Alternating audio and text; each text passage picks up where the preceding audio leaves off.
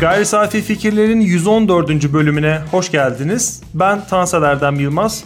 Bu bölümde son 2 yıldır neredeyse tüm gündemi işgal eden koronavirüsle dikkat çeken bilim iletişimini tartışacağız. Bu konuyu neden tartışma zeminine aldık? Çünkü hayatımızın tam ortasında ve bunun ortaya çıkış sebepleri arasında bana kalırsa doğa bilimlerinde uzman olanların sosyal bilimlerde uzman olanları olan mesafesinin artışı var ve biz bunu daha önceki bölümlerimizde iki kültür kavramıyla anlatmıştık. Bunun örneklerini iyiden iyiye görüyoruz. Hatta sosyal medyada sadece bunun örneklerini görüyoruz bilim insanlarında.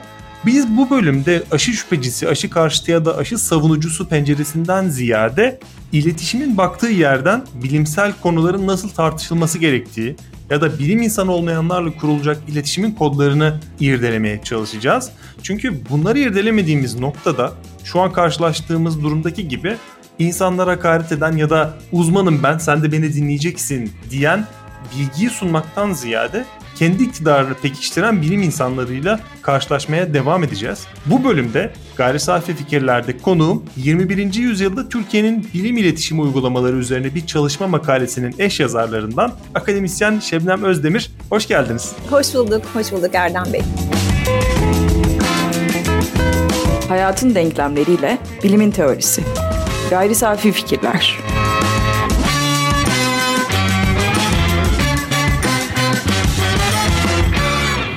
Birazcık ben durumu özetledim ancak koronavirüs salgını sonrasında ve belki de bundan yıllar yıllar sonra bile hatırlanacak bir bilim insanı iletişim tarzı oluştuğunu görüyorum. Yani salgın öncesinde bu tarzdan çok farkında değildik. Bu tarzın çok farkında değildik daha doğrusu.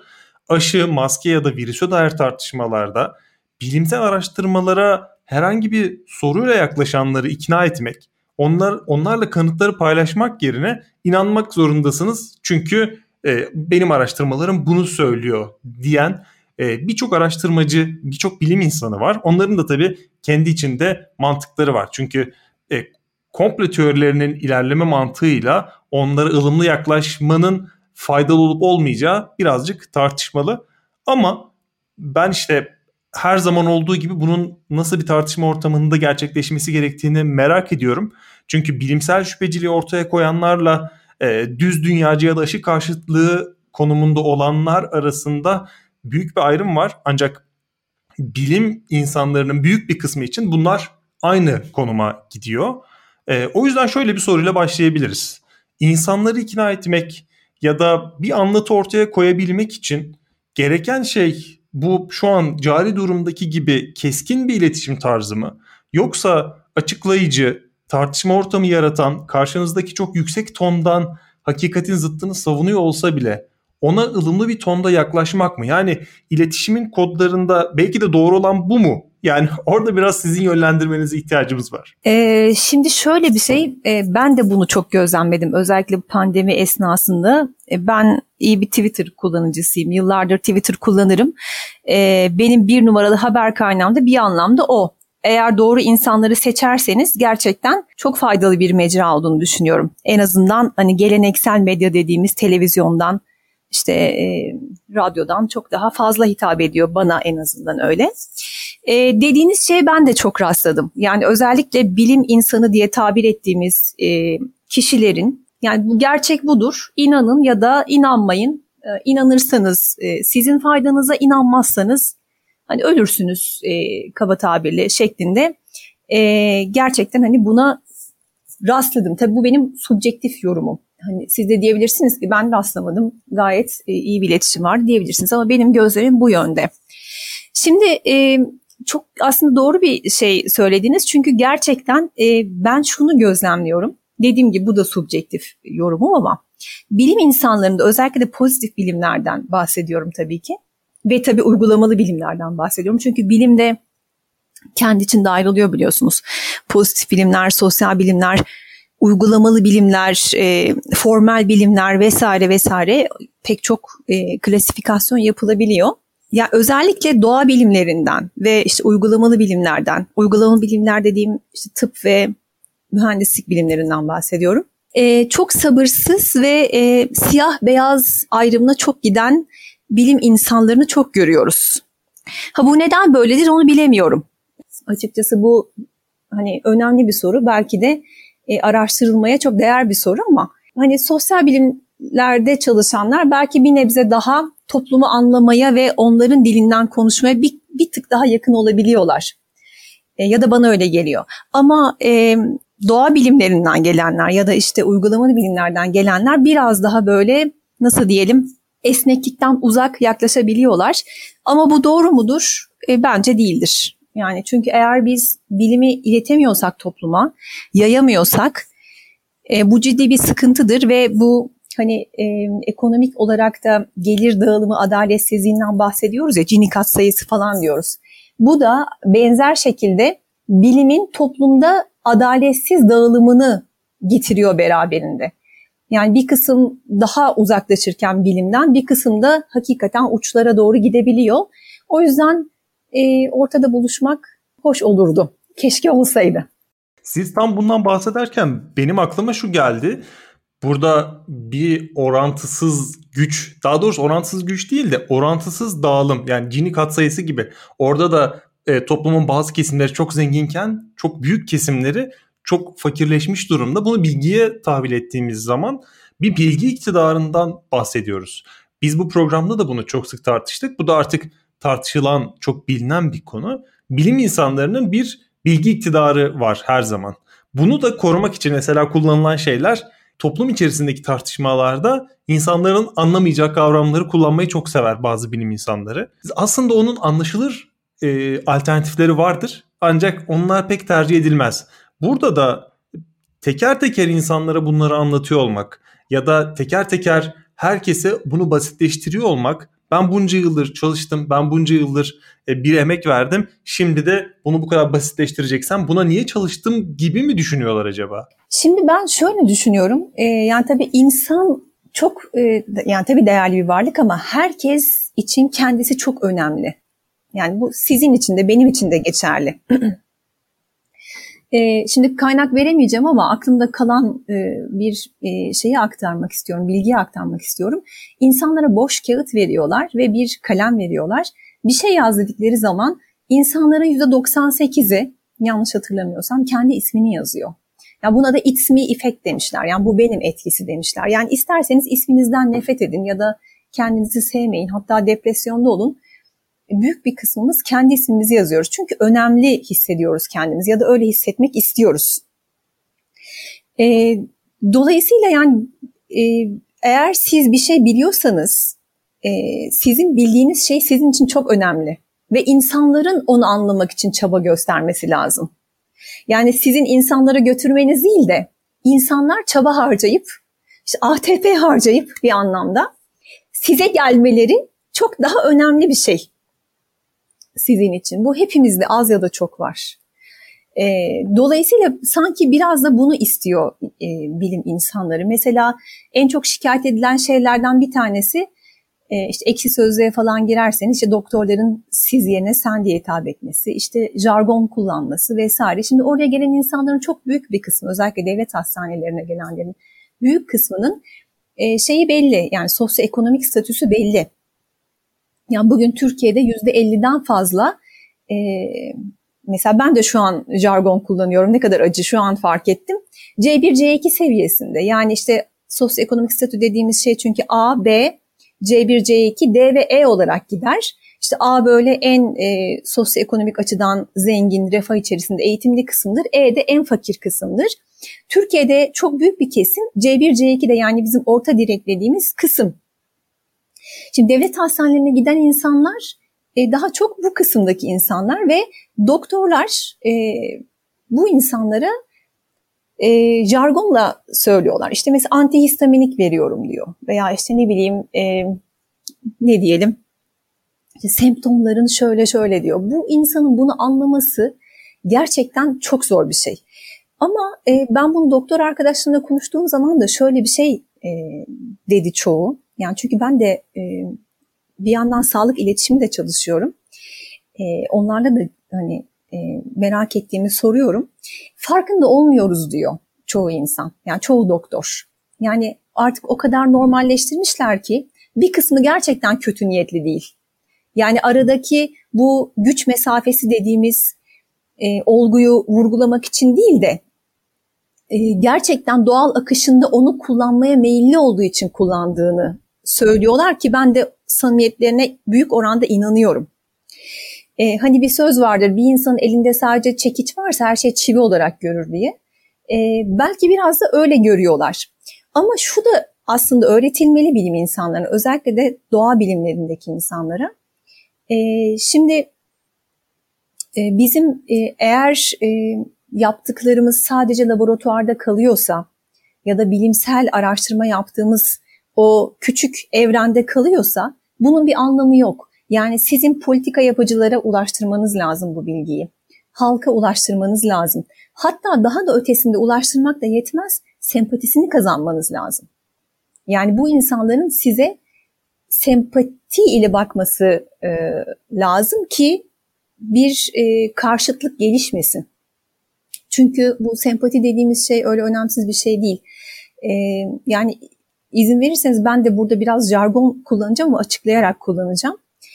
Şimdi tabii sizin yanınızda bunu benim söylemem biraz e, şey abes olacak ama e, antik Yunan'da biliyorsunuz etos, patos, logos vardır iknanın üç ayağı olarak. Yani etos dediğimiz şey e, işte bizim apoletlerimiz, e, doktor muyuz, mühendis miyiz, cübbe giyiyor muyuz mesela e, ya da işte hangi okuldan mezunuz, ne eğitim almışız. Yani bizim etiketlerimiz aslında etos dediğimiz şey. Patos dediğimiz şey ise uyandırdığımız hisler karşı tarafta. Nefret mi uyandırıyoruz, sevgi mi uyandırıyoruz, hayranlık mı uyandırıyoruz, ne tür duygular uyandırıyoruz. Logos ise ne söylüyoruz? Yani iki kere iki dört mü diyoruz? Su yüz derecede kaynar mı diyoruz? Yani aslında logos dediğimiz şey bizim iletmek istediğimiz şeyken etos ve potosu atlıyoruz buradan. Halbuki bizim halk dediğimiz yani büyük kitlelerin nezdinde aslında etos ve patos da en az logos kadar önemli. Bunu atlamamamız lazım. Yani bu insanların daha doğrusu insanımızın bilim insanına inanması için ona sempati duyması lazım. Yani sadece saygı ya da e, zorunluluk değil de sempati de hissetmesi lazım. Yani maalesef böyle yani keşke hepimiz logosla çalışsak. Keşke hepimiz e, gerçekliklere önem versek. Ama böyle değil. Yani gerçek hayatta böyle olmuyor maalesef. Bahsettiğiniz gibi orada saygısını kazandıktan sonra kişinin bir de sevgi ve ilgisini kazanmadığı sürece yani bunu böyle sevgiden ziyade belki e, samimiyet olarak da görebiliriz. Yani karşısındaki insanla arasında birkaç basamak olduğunu düşünmediği sürece belki ona inanabilir. Çünkü mevcut durumda insanlar bilim insanlarına saygı gösteriyor ancak yine akrabasına inanıyor gidip. Onun söylediği ilacı tüketiyor. Yani bu aradaki uçurum sizin az önce bahsettiğiniz güç mesafesi zannettiğim kadarıyla e, hem arzu edilen bir şey bilim insanları için güç mesafesini korumak istiyorlar. Hem de bunun ceremesini çekiyoruz. Çünkü o güç mesafesinden dolayı bir türlü doğru iletişim e, sınırları içerisine giremiyoruz. Bir de sizin bahsettiğiniz bu tıbbi literatürdeki e, kavramların hastalara çok sık söylenmesi, onların anlayacağı işte semptom, belirti demek yerine semptom denmesi. Burada e, aklıma şu geldi. Geçenlerde bir tıp doktoruyla da başka bir programda konuşmuştuk. Onların da mesela gözünde farklı bir e, halk profili var. Bizim gözümüzde de bir tıp doktoru profili var. Yani iki kitlede bu tıp doktorları bilim insanları için de geçerli sanki bir klasörleme var. Yani doktorlar mesela diğer insanları onlara saldırmaya hazır insanlar olarak görüyor ve bundan dolayı ters bir tavırla yaklaşıyor. E, karşısındaki insanlarsa doktorları onu aşağılayacağını düşünerek buna göre gardını alıyor. Yani bu işte siz sen meselesinin genel olduğunu varsayarak yaklaşıyor iki tarafta birbirini genellediği için hiçbir şekilde ortak zeminde buluşulamıyor. Belki bilim insanlarının bilimsel aktivitelerini ya da hakikat, hakikati anlatırken de koydukları böyle bir klasörleme var mı ya da klasörleme mi buna sebep oluyor diye düşündürdü beni. Çünkü karşısındakinin otomatik olarak e, her şeye tepki gösterecek. Yine gidip ben bunu anlatsam da sahte bilime inanacak. Yarın sabah astroloji sayfasını okuyacak kişi olarak kodladıysa Twitter'da ona mention atan kişiye ya kardeşim beni uğraştırma işte ben uzmanım diyerek mi çekip gidiyor? Bu iletişimdeki daha doğrusu şöyle sorabilirim bunu. İletişim literatüründe e, güç mesafesini korumak dışında insanların bu tip önyargılarla kendi hakikatlerini karşısındakine dayatması çok yaygın bir şey mi? Bu klasörlemesi çok güzel bir terim kullandınız. Aslında hepimiz yapıyoruz bu klasörlemeyi. Yani sizin deyiminizle klasörlemeyi. Çünkü bu bir kısa yol. Yani biz bunu istemsizce yapıyoruz zaten. Yani beyin bunu heuristik diye geçiyor. E, yani hani kısa yol diye çevrilmiş Türkçe'ye. E, bilmiyorum başka e, çevirisi var mı ama yani kısa yol aslında güzel uyan bir terim. çünkü bizim beynimizin biz e, bilişsel cimriyiz. Yani insanoğlu bilişsel cimri. Bizi yoran etkinlikleri, düşün, düşünme etkinliklerinden bahsediyorum. Biz kaçınıyoruz. Yani 2 kere 2 4 demek mesela kolay bir şey ama bense 185 çarpı 62 desem e, bunu hesap makinesiyle yapmayı tercih edersiniz. Dolayısıyla e, bilişsel cimri olduğumuz için biz klasörlemek zorundayız bunu zaten. Çünkü yani bunu bilimsel bir dayanağı var mıdır yok mudur bilmiyorum. Yine aklımda kalan bir bilgiyi söyleyeceğim ama biz gün içerisinde 30 küsür bin tane karar veriyoruz. Yani çayı demleme süremizden tutun işte lambayı yakmak için işte o switch'e dokunma bile bir karar olarak sayarsanız 30 bin küsür tane karar verirken uzun uzun düşünemezsiniz hepsini. Yani kısa yol kullanmak zorundasınız zaten. Kestirmeleri kullanmak zorundasınız. Dolayısıyla klasörlemek de zorundasınız. Şimdi sizin e, örneğin doktorlardan gittiniz ben de öyle örnek vereyim.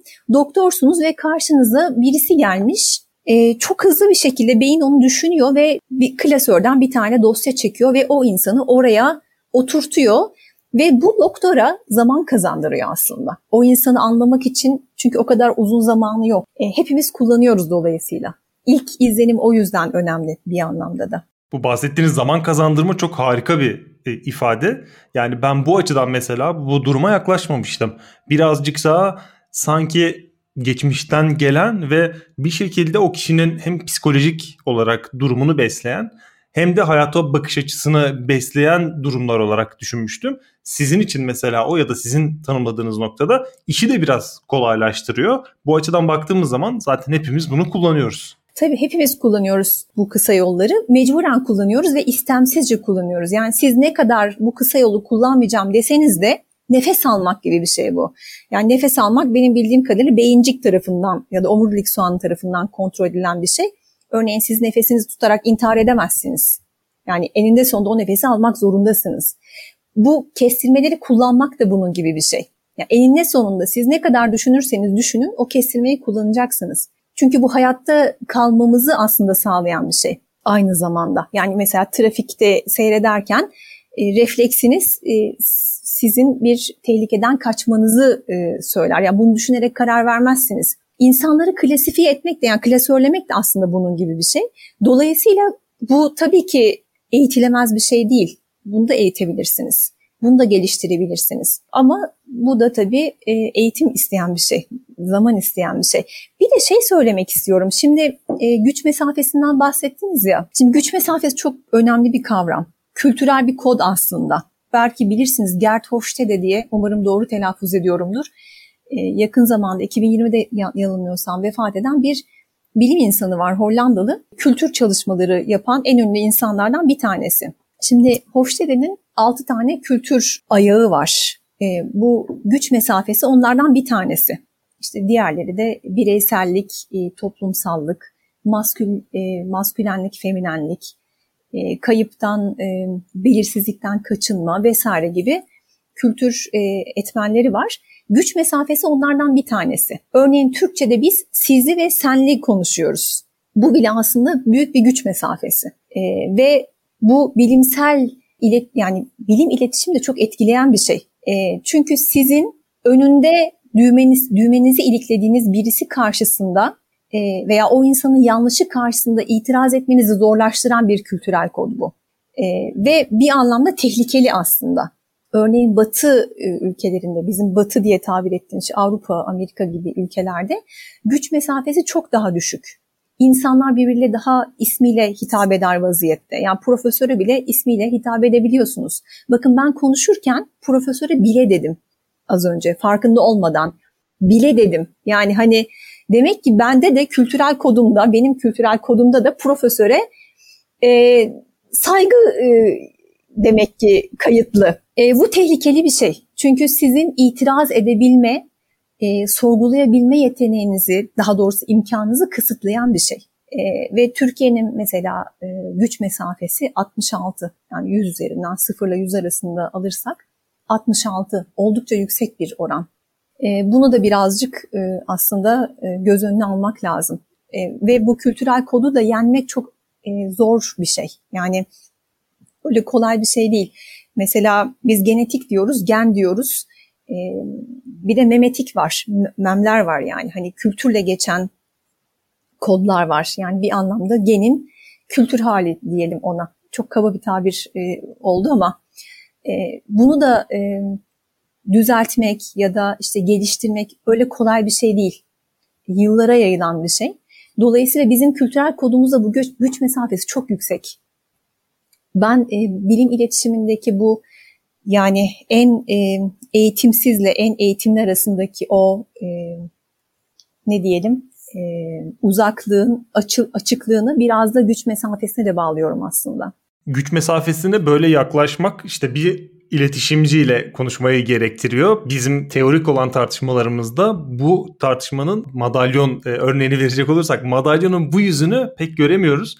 Bahsettiğiniz gibi mesela buradaki bilim iletişimini şekillendiren güç ilişkileri de sanki biraz bahsettiğiniz o makasın açıklığıyla şekillenmiş gibi görünüyor ve bu makası da daraltabilmek çok kolay değil. Çünkü e, hadi daraltıyoruz sen bana siz de ben sana e, yine sen diyeyim ya da ikimiz birbirimize sen diyelim dediğimizde bu kolay kolay çözülemiyor ama belki de bu biraz daha globalleşmeli yavaş yavaş e, azalmaya başlayacak. E, herhalde bir 10-20 yıl öncesinden biraz daha iyi bir noktada olabiliriz ama e, halen bu tip ilişkileri kurmakta çok iyi gibi görünmüyoruz. Bilim iletişiminin de bugünkü durumunu destekleyecek, onu olumsuz anlamda destekleyecek bir durummuş gibi geliyor. Ama şöyle bir noktaya çekmek istiyorum bu tartışmayı ben. Sadece bilim iletişiminden ziyade iletişimin dinamiklerine baktığımızda şu an içinde olduğumuz kriz ya da 5 yıl sonra 10 yıl sonra karşımıza çıkabilecek herhangi bir kriz. Örneğin İstanbul depremi bekleniyor. İstanbul depremi gerçekleştiğinde de bilim insanlarına ya da depremin yaklaştığı e, günleri belki e, hissedeceğiz ölçümlerle. Bugünlerde de bir iletişim e, proje, projesi değil de bir iletişim yöntemi, dili ya da tarzı gerekiyor. Bu tip krizleri yönetmek için ne bileyim eğitimlerin politik figürler ya da sağlık kriz zamanlarında insanları yönlendirecek o bilim insanları için kurgulanması mümkün mü ya da örneği var mı? Hani mümkündür elbet ama bunun yapılmasının örneği mesela bilim insanlarının ya da politika yapıcılarının bu konularda danıştığı bazı ülkelerde ya da başka ülkelerde örnekler var mı? Nasıl bir yol haritası çizmek gerekiyor? Mesela ben bir doğa bilimcisiyim diyelim. Bu programı dinledikten sonra kendimde neyi değiştirebilirim? Şimdi tabii şöyle bir şey, e, bilim politikası önemli bir şey. Yani ülkelerin bir bilim politikası olmalı. Biz Türkiye'nin bilim politikalarına baktığımız zaman işte sizin de zaten bana ulaşmaya ulaşmanıza vesile olan o makale bilim politikalarını erçen bir makaleydi. Aslında e, burada da bir ayrışma olduğunu görüyoruz. E, örneğin Avrupa'dan farklı bir bilim politikası e, izlediğimizi en azından ben subjektif olarak böyle bir yorum katabilirim. Şimdi Türkiye'de bilim politikalarını yani bilim bilim üreten kurum dediğimiz zaman mesela ya da bilim bilim üretilmesine katkı sağlayan, yön veren kurum dediğimiz zaman aklımıza hepimizin hemen hemen TÜBİTAK geliyor. Ve gerçekten realitede de öyle. Yani TÜBİTAK dışında aklımıza gelen bir kurum yok gibi bir şey neredeyse. Bir de bireysel şeyleri görüyoruz, bireysel girişimleri görüyoruz. İşte dergiler görüyoruz. Tamamen bireysel e, birkaç insanın ya da grubun bir araya gelmesiyle oluşan işte YouTube kanallarını görüyoruz, işte Twitter hesaplarını görüyoruz, web sitelerini görüyoruz ve gerçekten muhteşem iş çıkardıklarını düşünüyorum ben. Yani e, son derece az bir kaynakla bu insanların e, insanüstü bir e, çıktı çıkardıklarını düşünüyorum. Çok takdir ediyorum o insanları. E, çünkü bizim e, bilim politikalarımızda ciddi eksiklikler var. Mesela ben e, geçenlerde e, Horizon diye bir program var Avrupa Birliği'nde. Biz de ona üyeyiz. Belki biliyorsunuzdur. E, onunla ilgili bir video izledim YouTube'dan. Onun yöneticilerinden bir tanesi aynen şunu söylüyordu. Bilim iletişimi çok önemli bizim için çünkü biz Avrupa Birliği vatandaşlarının vergileriyle bu e, bilimsel çalışmaları fonluyoruz.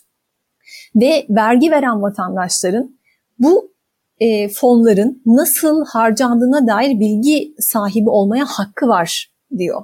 Ben gerçekten bunu hiç düşünmemiştim ve hem kendine utandım bunu düşünmediğim için hem de çok takdir ettim. E, baktığımız zaman e, bizde e, biz TÜBİTAK'a teslim etmişiz tamamen. Ha, etmeyelim demiyorum TÜBİTAK'ı çok beğeniyorum. Elbette e, muhteşem iş çıkarıyorlar o ayrı mesele ama e, bizim bilim politikalarımıza yön veren e, ne diyelim e, daha doğrusu bilim politikalarımızda eksik olduğunu görebiliyorum ben en azından öyle söyleyeyim. E, örneğin bilimle alakalı gazetelerde, televizyonlarda neredeyse hemen hemen hiç program ya da haber ya da köşe olduğunu göremiyoruz. Bu acı bir durum. Yani pandemi olmasa belki biz e, sağlıkla alakalı da çok fazla bilimsel e, bilgi alamayacağız. Ha diyeceksiniz ki kadın programlarında ya da işte e, hafta sonu kuşaklarında sağlıkla ilgili e, programlar yapılıyor diyebilirsiniz ama orada da hap bilgiler veriliyor genelde. İşte kolesterolümü nasıl düşürürüm vesaire gibi. Yani işin daha böyle biraz daha popüler kısmıyla ilgileniliyor. Ee, yani dolayısıyla burada bir eksiklik olduğunu düşünüyorum ben. Şimdi kriz olayına gelince de e, tabii mesela deprem bu ülkenin bir gerçeği.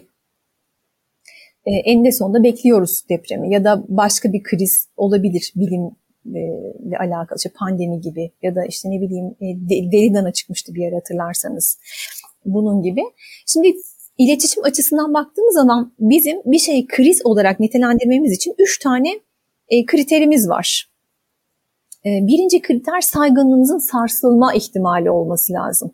Yani e, kurum olarak, kişi olarak, ülke olarak e, her neyse saygınlığınızın sarsılması lazım. İnsanların güvenini kaybediyor olma riskinizin riskinin olması lazım. Kriz olarak nitelendirmemiz için. İkincisi çok hızlı reaksiyon vermeniz lazım. Yani sürenin sınırlı olması lazım. Ya ben bugün uyuyayım da yarın sabah bakayım hani diyemezsiniz bir kriz varsa. Üçüncüsü de hiç beklenmedik bir durum olması ve beklenmeyen bir zamanda ortaya çıkması lazım. Yani bu üçü ortaya çıkarsa aynı anda biz buna kriz e, diyoruz. İletişim açısından söylüyorum. Yani iletişim krizi diyoruz biz buna. Daha doğrusu bir krize e, iletişim krizi demeyelim de bir e, krizi böyle tanımlıyoruz biz. E, ve tabii e, eğer akıllıysanız önceden bir kriz planı yapmış olmanız lazım. İşte bir salgın hastalıkta ne yapacağım? Bir nükleer savaşta ne yapacağım? Depremde ne yapacağım? İşte orman yandı mesela ne yapacağım? Yani kim konuşacak mesela? Sözcüm kim olacak? E, veya ben ne tür bir finansman ayırmalıyım?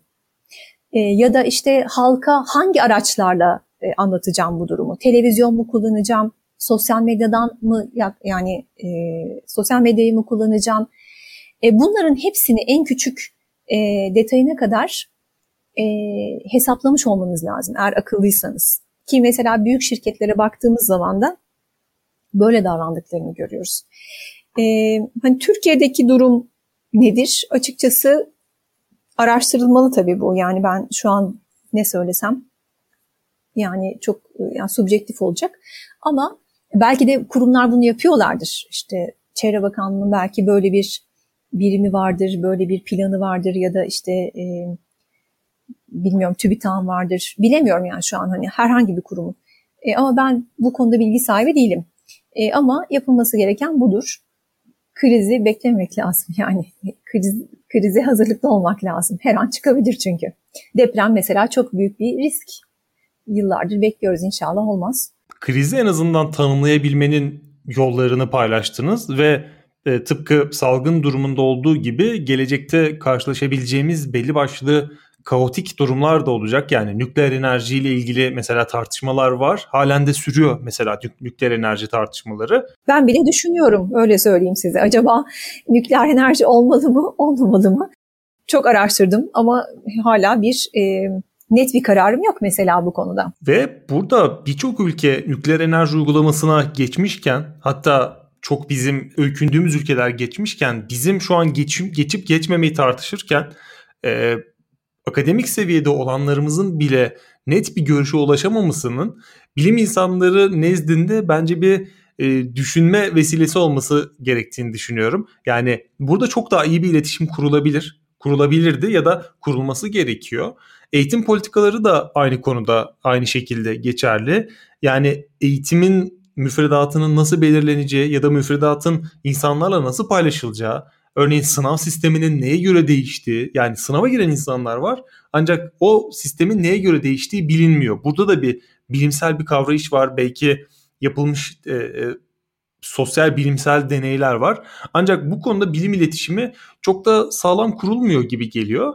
Şimdi sizin bu bahsettiğiniz birkaç e, dakika önce konuştuğumuz bir başlık vardı. O başlığı ben tekrar diriltmek istiyorum. Orada e, doktor ve hasta ya da bilim insanı ya da halk arasında bir güç dengesizliği olduğundan bahsederken şöyle bir detay gelmişti benim aklıma. Bu tip durumlar acaba kültürel olarak bizim e, güç mesafesinin bu kadar yüksek olmasıyla olmasının yanında bir de düşünce özgürlüğüne olan genel bir acaba saygı eksikliğiyle de perçinleniyor mu? Çünkü düşünce özgürlüğünün çok iyi yerleşmediği toplumlarda iletişim kurarken ast üst dengesi çok daha hızlı kurulabiliyor ve bu ast üst dengesi de sadece politik olarak kurulmak zorunda değil. Her konuda bir ast üst uzman ya da uzman olmayan dengesizliği karşımıza çıkabiliyor.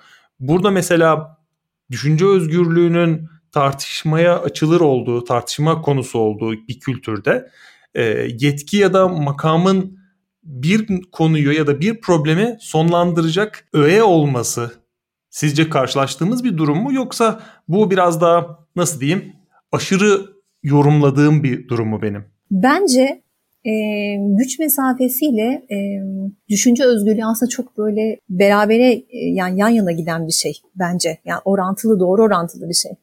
Yani güç mesafesinin yüksek olduğu toplumlarda düşünce özgürlüğünün zaten daha geri planda kaldığını görüyoruz. Mesela güç mesafesinin yine yüksek olduğu toplumlarda siz evleneceksiniz mesela işte annenize sorarsınız babanıza sorarsınız sizin kendi duygusal hayatınız üzerinde bile güçlü olan bireylerin bir etkisi vardır. Ee, şimdi tabii düşünce özgürlüğü de e, biliyorsunuz ölçülmeye çalışılan bir e, mevhum. E, yani Türkiye'nin ne durumdadır, diğer ülkelerle nasıl e, farklarımız vardır onu bilemiyorum. Yani şu an hani e, kantitatif bir veriye sahip değilim bu konuda ama e, sadece fikir yürütüyorum şu anda. E, ama sizin eğer güç mesafeniz yüksekse e, siz istediğiniz kadar düşünce özgürlüğü var deyin. Bu sadece kelimede yani cümlelerde sözlerde kalmış bir şey olur e, diye düşünüyorum ben. Dolayısıyla e, bence çok başa baş giden bir şey düşünce özgürlüğü güç mesafesi. E, ama mutlaka de, yani abartıyor musunuz bilmiyorum. E, çünkü abartmanız, abartıyorsunuz demem için daha çok doneye ihtiyacım var. E, ama e, olabilir yani öyle diyebiliriz diye düşünüyorum. Ya bu da etkiliyordur diye düşünüyorum. E, ama tabii şu da var yani mesela düşünce özgürlüğü e, ya insanlar aslında özellikle yani siyasi konular dışındaki düşüncelerini aslında çok da e, dile getirmiyor değiller Türkiye'de diye düşünüyorum. Yani mesela pandemi ile alakalı ben aşı olmayacağım diyebiliyor. Hatta insanlar miting yapabiliyor. Belki orada itibarından bahsedebiliriz bu görüşlerin. Çünkü çok itibarlı görüşler olarak kalmıyorlar ki zaten empirik bir zemine ya da e, hakikatle bağdaşmadıkları için e, itibarlı olmamaları da çok normal. Ancak tabii seslerinin çıkma sebebi e, biraz da popüler olarak onlara erişilebiliyor olması ile ilgili. Bu da işte diğer e, tartışmanın bizi başına götürüyor. Hani bilim iletişimi de, bilim insanlarının ortaya koyduğu tezler de sadece araştırmalardan e, az biraz süzülmüş verilerden ziyade herkesin anlayabileceği ya da herkesi ikna etme maksadıyla ortaya sür, sürülebilse burada insanlar bilim insanıyla konuşurken tokat yiyormuş gibi kendini siper almak gibi zorunda hissetmese belki aşı karşıtları kadar ilgi çekecek bir retorik ortaya koyulabilir. Ama aşı karşıtlarının ve bilim karşıtlarının ortaya koyduğu bu e, biz senin dostunuz gel sana sarılalım retoriği bilim tarafında, bilimin üreticileri tarafında karşılık bulmuyor. İşte sizin bahsettiğiniz gibi mitingler yapabiliyorlar. Ee, insanlar, binlerce insan burada toplanıp tartışabiliyor. Ancak bunun karşısında koyulan retorik sadece işte bunlar astrolojiye inananlar, bunlar düz dünyacılar deyip gülüp geçiliyor. Ama gerçekten orada gülüp geçilecek bir, bir olduğunu düşünmüyorum. Çünkü söyledikleri ciddiye alınmasa bile onların yaptıkları sonuçlarıyla ciddiye alınması gereken şeyler ve yine işte iletişim kurma becerilerimiz sanki devreye giriyor. Evet kesinlikle. Şimdi şöyle bir şey daha var Erdem Bey. Yani siz ne kadar doğru iletişim içinde olursanız olun söylemek istediğinizi yüzde yüz karşınızdaki insana ya da insanlara geçirmeniz ya da e, hepsinin aynı oranda alması mümkün değil. Yani teorik olarak hani nasıl ki e, fizikte, kimyada e, yüzde yüz verimlilik mümkün değilse e, burada da sizin anlatmak istediğinizin yüzde yüz karşıya geçmesi mümkün değil teorik olarak. Şimdi bir de şöyle bir şey daha var. Şimdi biz iletişim dediğimiz zaman aslında karşılıklı bir e, eylemden bahsediyoruz. Yani bir alıcı var, bir ileti verici var. İkisi birbiriyle bir e, şey içerisinde, etkileşim içerisinde. Bir de yayma var. E, yani biz aslında e, yaymadan bahsediyoruz. İletişim diye konuşuyoruz ya bu podcast süresince. Aslında yayma yani İngilizcesi dissemination diye geçen bir terim aslında bizim şu an üzerinde konuştuğumuz ve bu tek taraflı bir şey. Yani e, çift taraflı değil aslında. Yani bir kaynak var ve iletmek istediği e, argümanı halka ya da başka bir insana söylüyor ve onun buna inanmasını ve uyum sağlamasını bekliyor. Ama ondan bir geri bildirim almaksızın bunu yapıyor. Ve şimdi bu yayma ile alakalı e, Peters diye bir e, e, araştırmacı var. Onun çok güzel bir sözü var. Diyor ki bu arada bu dissemination dediğimiz, yayma dediğimiz e, e, terimin kökü de e, Latince bir terim. Tohumu atmak anlamından türemiş. Yani hani e, tohumu fırlatırsınız ya. Ondan türemiş bir kelime. Ve e, diyor ki adam e, tohumları atabilirsin, yayabilirsin ama hasatı garantileyemezsin. Yani siz de topluma bir bilimsel bir bulguyu atabilirsiniz, bunu yayabilirsiniz ama e, onlardan hasat alamayabilirsiniz. İşte aslında amacımız o hasatın verimini artırmak. Ee, onun için de uygun koşulları sağlamanız lazım. Yani uygun bir toprak sağlamanız lazım, işte ısı sağlamanız lazım. Biz bunu, bunu yapamıyoruz. Ee, yani yani yapmamız gereken şey, eğilmemiz gereken şey aslında yaydığımız tohum kadar o koşulları da e, yeşertmek, bir araya getirmek. Onu yapmıyoruz.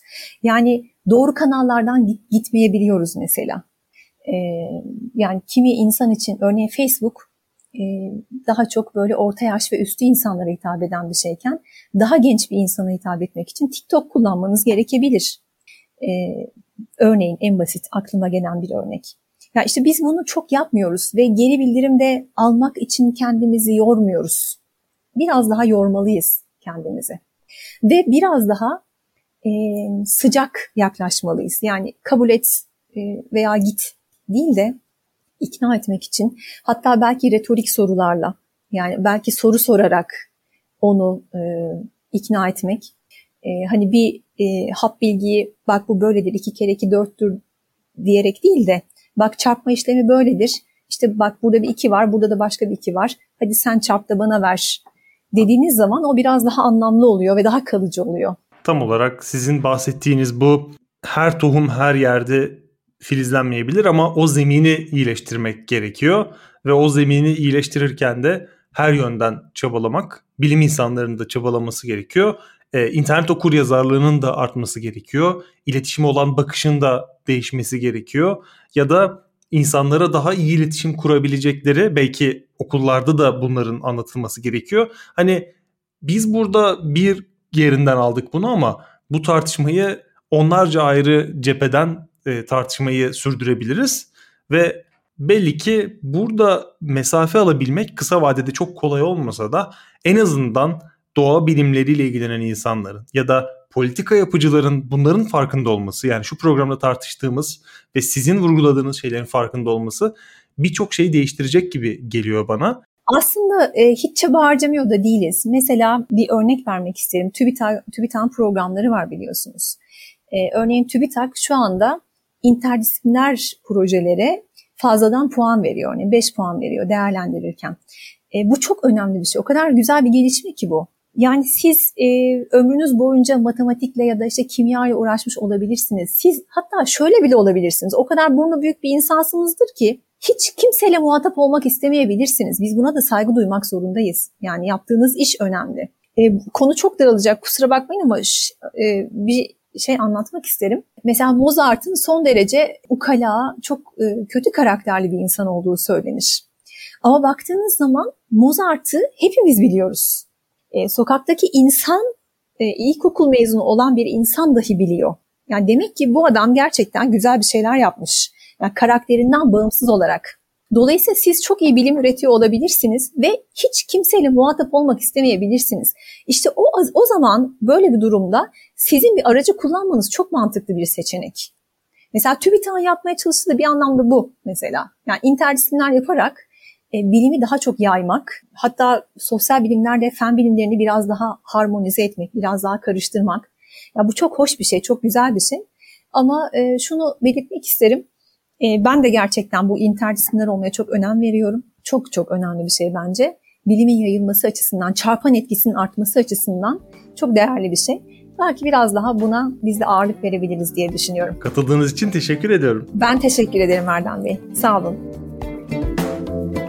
Hayatın denklemleriyle bilimin teorisi. Gayri safi fikirler.